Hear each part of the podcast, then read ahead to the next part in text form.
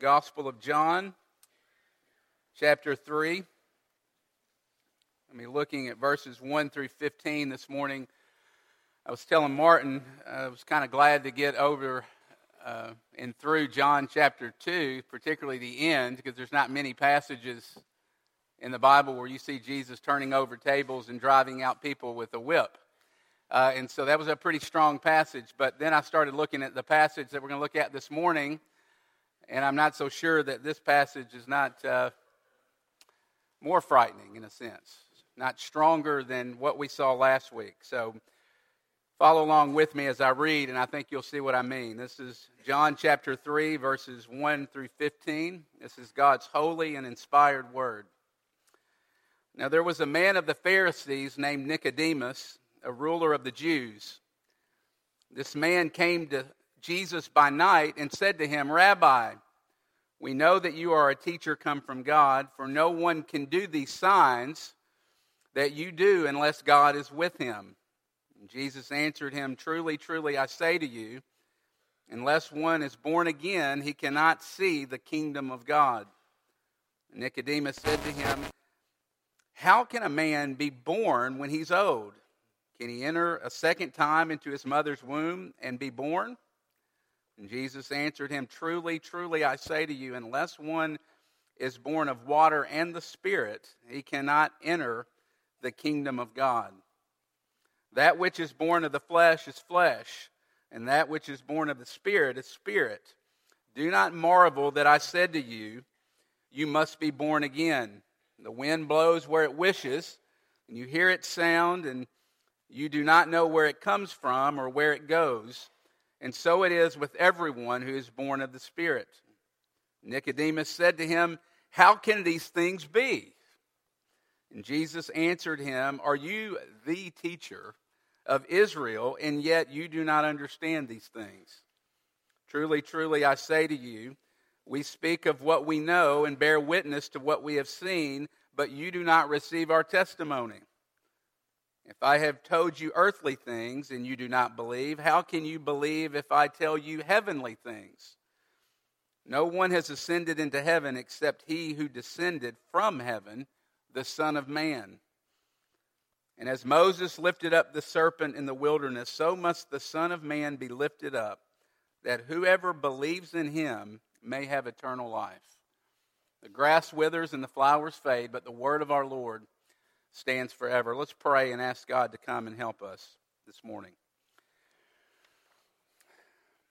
Father, Son, and Holy Spirit, I pray that the words of my mouth and the meditation of my heart would be pleasing to you. Help us, Holy Spirit. In Jesus' name, amen. This story obviously had a tremendous impact on Nicodemus. Think about it. Look at verse 7. It says, Jesus looks at him and says, "Do not marvel." So what's the implication? Nicodemus was marveling. Another way to say it is he was astonished. His jaw was on the floor as he was hearing Jesus talk about these things. Not only that, we learn that Nicodemus, he was confused by this passage and what Jesus was saying to him. If you look at verse 9, how in the world can these things be? And what's interesting is that we don't know all of Nicodemus' story, but at some point, he was not confused. At some point, all of this clicked for him, what Jesus was telling him in this passage. At some point along the way in his life, Nicodemus was changed.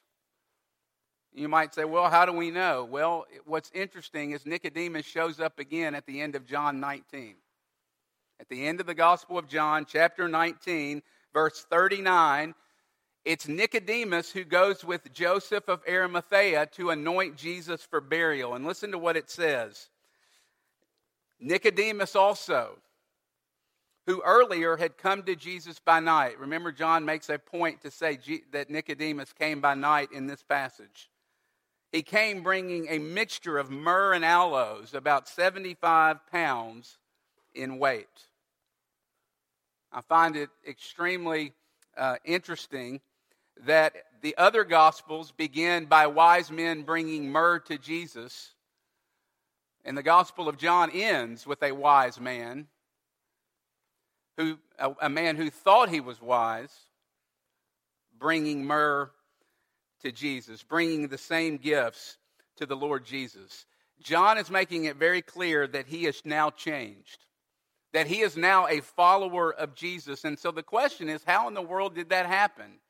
How was he changed? In John chapter 3, we don't know the whole story of Nicodemus, but this passage shows us three very important elements that are involved in following Jesus. Three elements that are involved in following Jesus. That's what we see in this passage. And we see three things that involved in following Jesus is repentance, humility, and lastly, we'll see faith is involved. So let's look at those three this morning. Look at repentance, number one. What is repentance? Let me define that. That just simply means turning away from. And when we think of that term, normally we think of the really bad things that we need to turn away from, things that we're doing wrong. And of course, we need to be turning away from those things. But we also, as this passage teaches us, we need to be turning away from the good things as well. And by good things, I mean the things that we are looking to in our life that we oftentimes don't even know to give us a sense of being okay, a sense of being right. And so how do we see that in this passage, this idea of repenting of our goodness? Well, look at verse 1. That's not a long verse, but it tells us a whole lot about who Nicodemus is. A Pharisee, and so he was a ruler of what was called the serious party because they were serious about their religion. He was a ruler of the Jews, and any first century reader would look at this and they would immediately know that this meant that Nicodemus had it going on. He had all the religious credentials. He was obviously highly regarded as someone who knew the Bible. Notice, the teacher in Israel. He had a lot of knowledge. He knew his Bible. He was a part of the serious party. He was moral. He was a good guy. He tried to follow the law. A ruler. So he had great power in the community. And being a ruler meant that he also had great wealth. And so he was extremely wealthy. And we know that from John 19. 75 pounds of myrrh was a fortune to bring to a burial. And so Nicodemus, we got to get this, okay? Nicodemus was the man, very respected in his community. Nicodemus had it all together. He was well connected with folks. We would have wanted to hang out with Nicodemus, and we would have wanted to have our children play with his children. Look at verse 2. He comes to Jesus and he says, okay, Jesus, you're a good teacher. Notice how he approaches him strictly as a teacher. And he says, and it appears by the things you're doing, I'll give it that seems to be God is with you. Okay, most of America, if we were to poll them on who Jesus is, they would say exactly what Nicodemus says. He's a good teacher and he did some great things. And it appears that God might have been with him. They wouldn't say necessarily that he was God. We don't get that here either. But we get that Nicodemus shows great respect. He's a kind man, and he's coming to Jesus not out of, he's not bitter or, trying to get him. He's just coming in admiration. And look at verse 3 at how Jesus responds. Very interesting. Jesus doesn't say thank you. There's no sense of warmness here. Thank you for your compliment, or let me ask you a question. How are you doing? No, Jesus responds forcefully, and it's almost a rebuke. Look at what he says. Truly, truly, I say to you, you've got to be born again to even see the kingdom of God. Now, why in the world would Jesus respond this way to Nicodemus, who is coming in a good way to him? Very simply, Nicodemus didn't need anything. Nicodemus was coming to Jesus as simply an add-on. He wanted Jesus to be his busboy. Hey, I'm a good teacher. I've heard you're a really good teacher, and you can help make my life a little bit better. And Jesus has no part of it. Jesus gets extremely personal because he is trying to get Nicodemus to see that he is not quite as good as he thinks he is, and that he must approach him, Jesus, primarily not as a teacher, but as a savior. You see, he's trying to get Nicodemus to see that he is needy, and he has no clue that he needs something, that he needs Jesus to rescue him.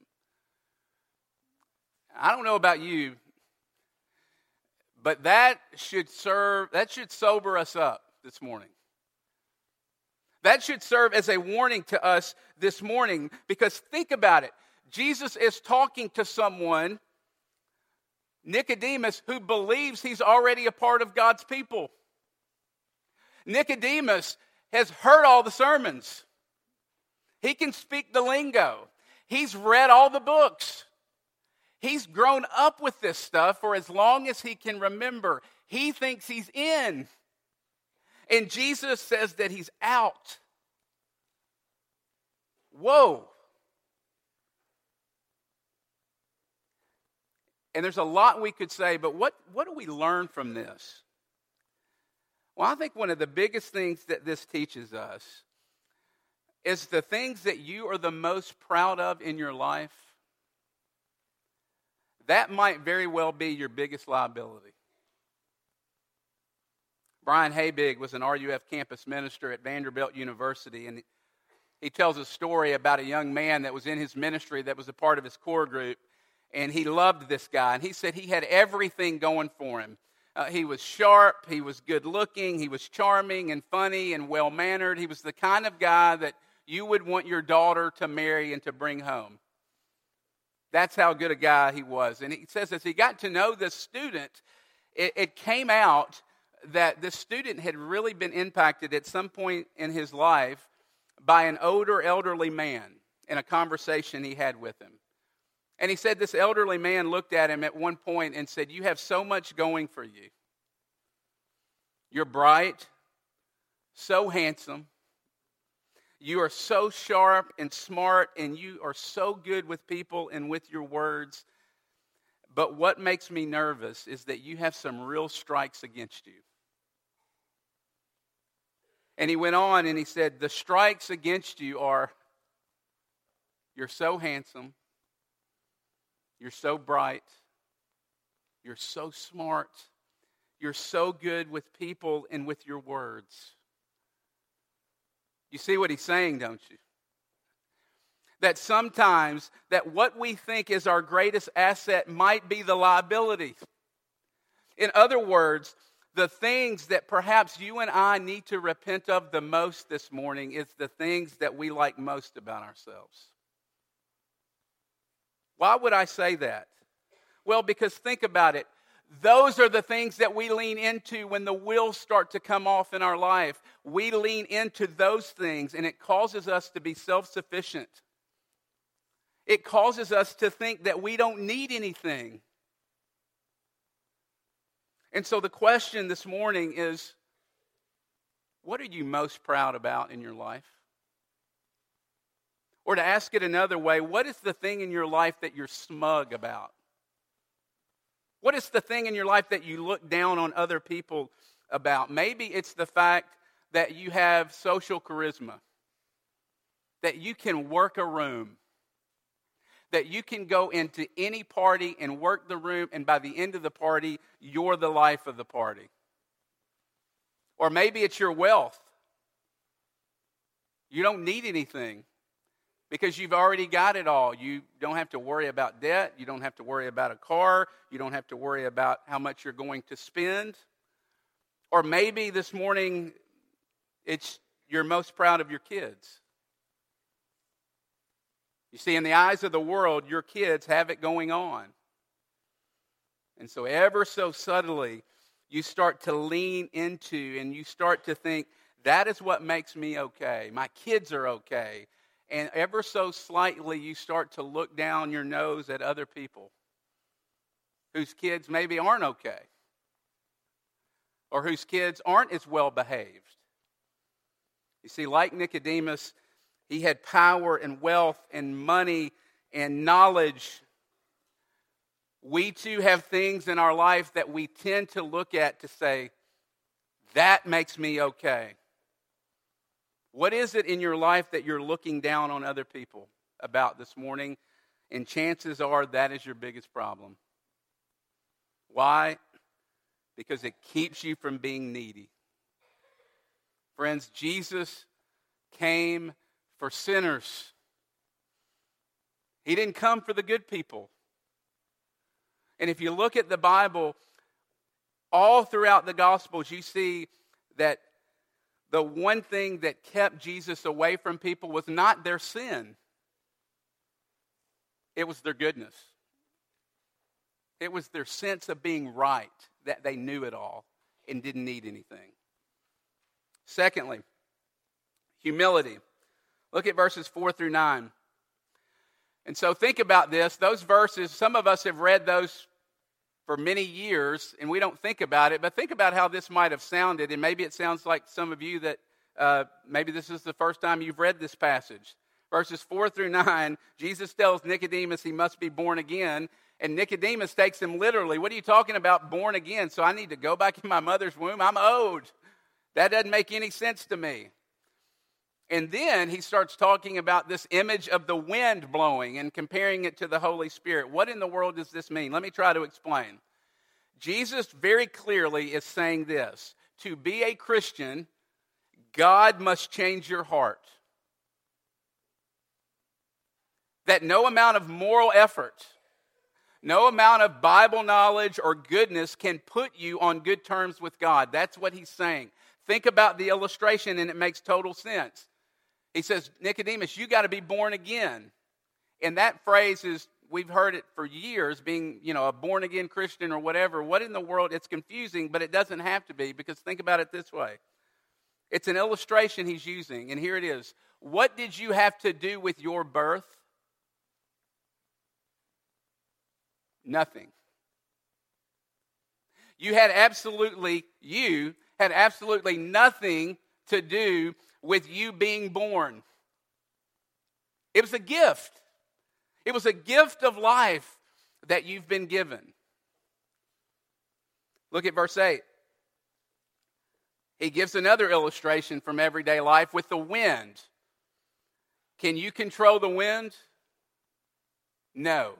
If you were standing out in the middle of the field, you couldn't control the wind, but you would know that it was hitting you. You could feel it, and you could see it moving things around, but you could not control it. And Jesus says, so it is with the Holy Spirit.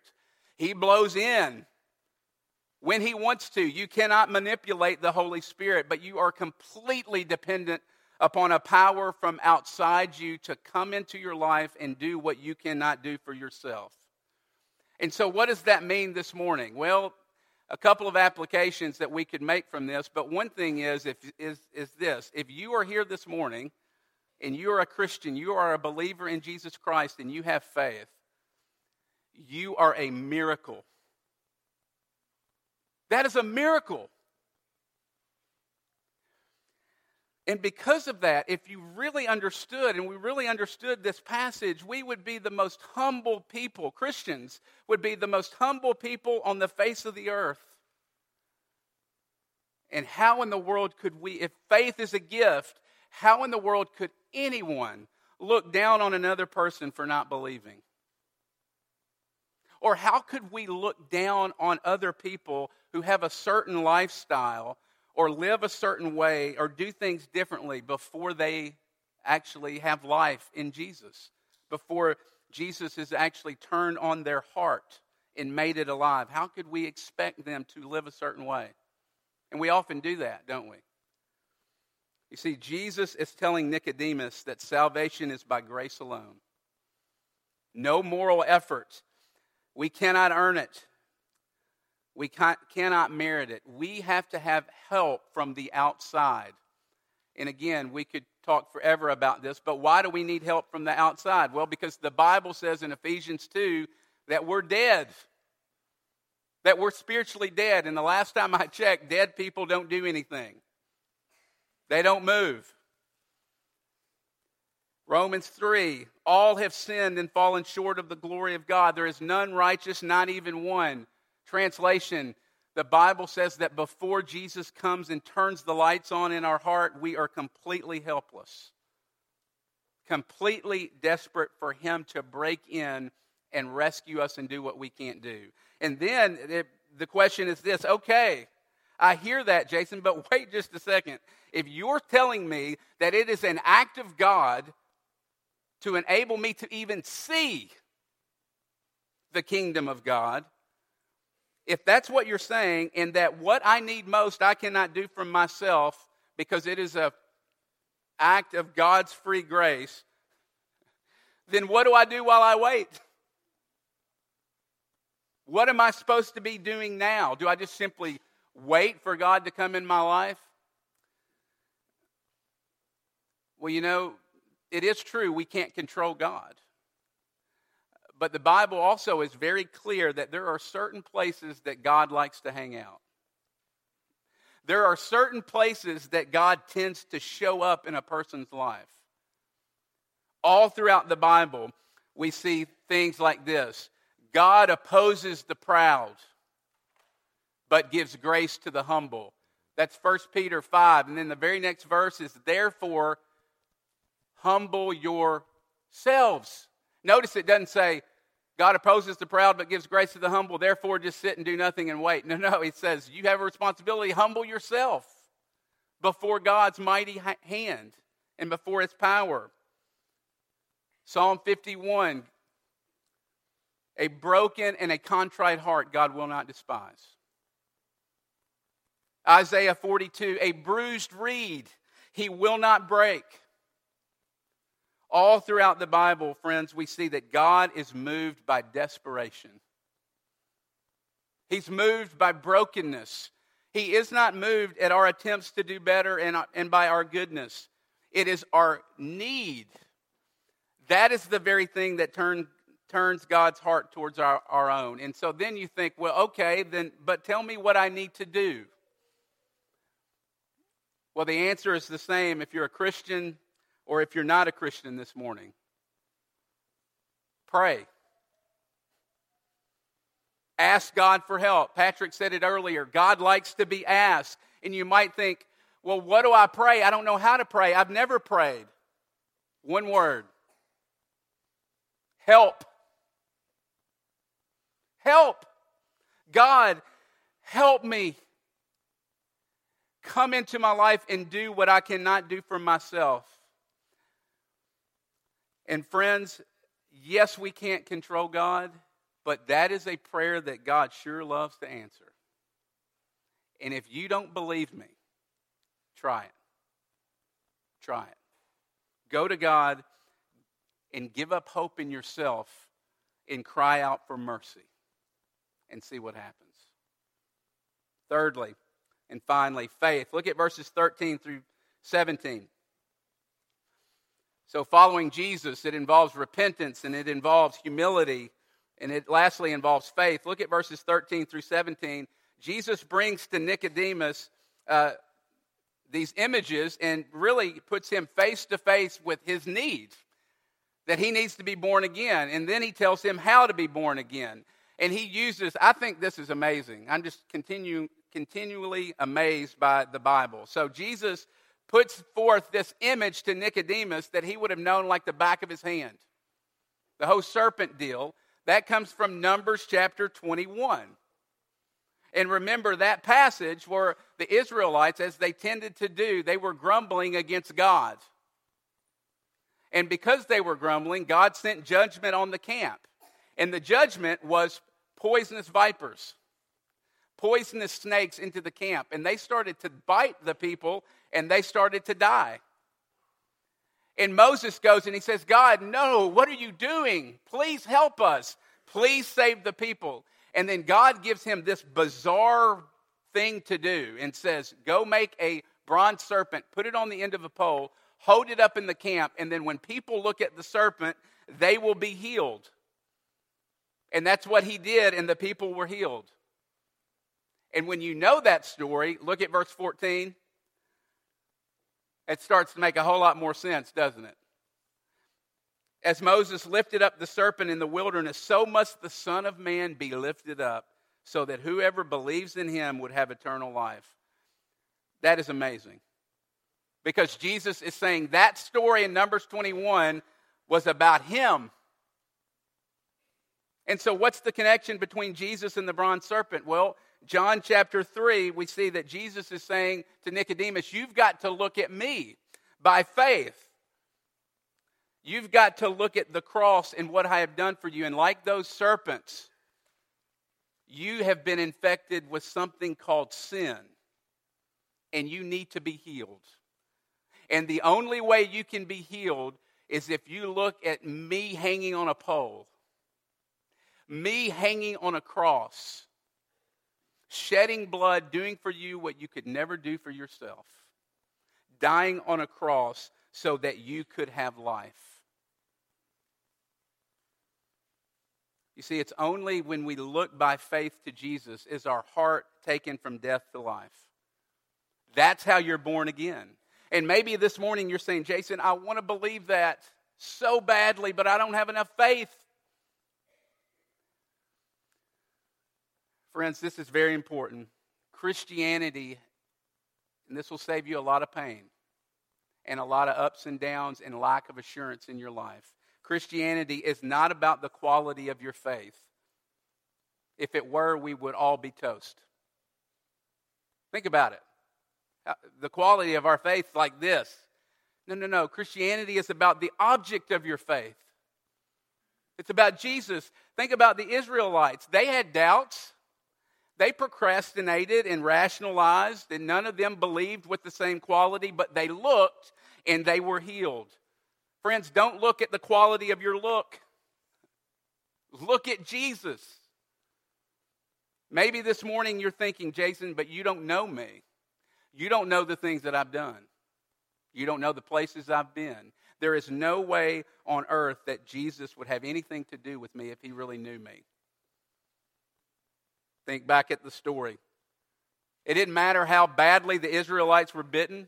It didn't matter if they were on death's door, if they had, how sick they were, or how many times they had been bitten. How were they healed? Look at Jesus by a simple look in faith. And so, likewise, this morning, it does not matter how badly you've blown it. Christ, look at him, and he will heal you. And he will rescue you. There's a man by the name of David Ireland. And he was married, and he and his wife had tried for years to have children. And finally, his wife became pregnant. But shortly after she was pregnant with their son, he was diagnosed with Lou Gehrig's disease. And it zapped his body very quickly. And he realized that he was not going to be around when his son was born. That it was taking its toll on him, and so he decided to write letters in order to raise his son who would not know him. And so he combined all those letters in a book called Letters to an Unborn Child. And in one of the letters, he is explaining to his son about his mother. And listen to what he says. My child, I want you to know what your mother is like. She's absolutely incredible. And I think that I can make it clear by just telling you what she has to do when we go out to eat. When we go out to a restaurant, this is what she has to do. Because I'm paralyzed from the neck down, I'm in a wheelchair, she has to bathe me, dress me, empty the urine and fecal bags that are strapped to my legs. She has to put me in the wheelchair and drive out to the garage and open the garage and open the door and get out a board and put my arm on my chair, slide me across the board, put me in the car, put down the arm, fold up the chair, open the trunk, put in the chair, close the trunk, close the door, get in the car, back it out, close the garage door, and drive to the restaurant. And when we get to the restaurant, the whole process is completely reversed. And then we go and we sit down to eat, and she feeds me and wipes the drool that's coming out of my mouth because I can barely eat." And then she gets up and pays the check. And then the whole process is reversed. "But then, son, when we get home, she puts on my pajamas and lays me in our bed, and these are her last words to me. 'Thank you, honey, for taking me out on a date tonight.'"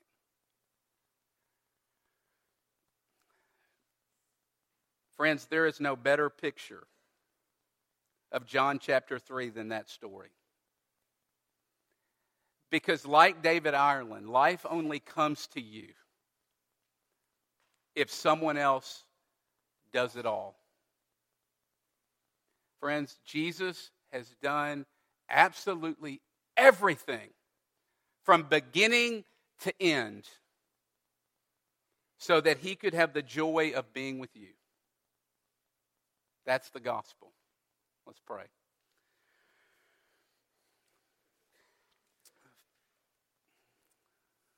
Father, you give us hard words this morning, but you give them because you love us. And so would you give us the gift of repentance? Would you give us the gift of repentance for the bad things, but also the good things that we're looking to that are undermining your work in our life? Show us our need. Give us faith. Help us, Jesus. It's in your name we pray. Amen.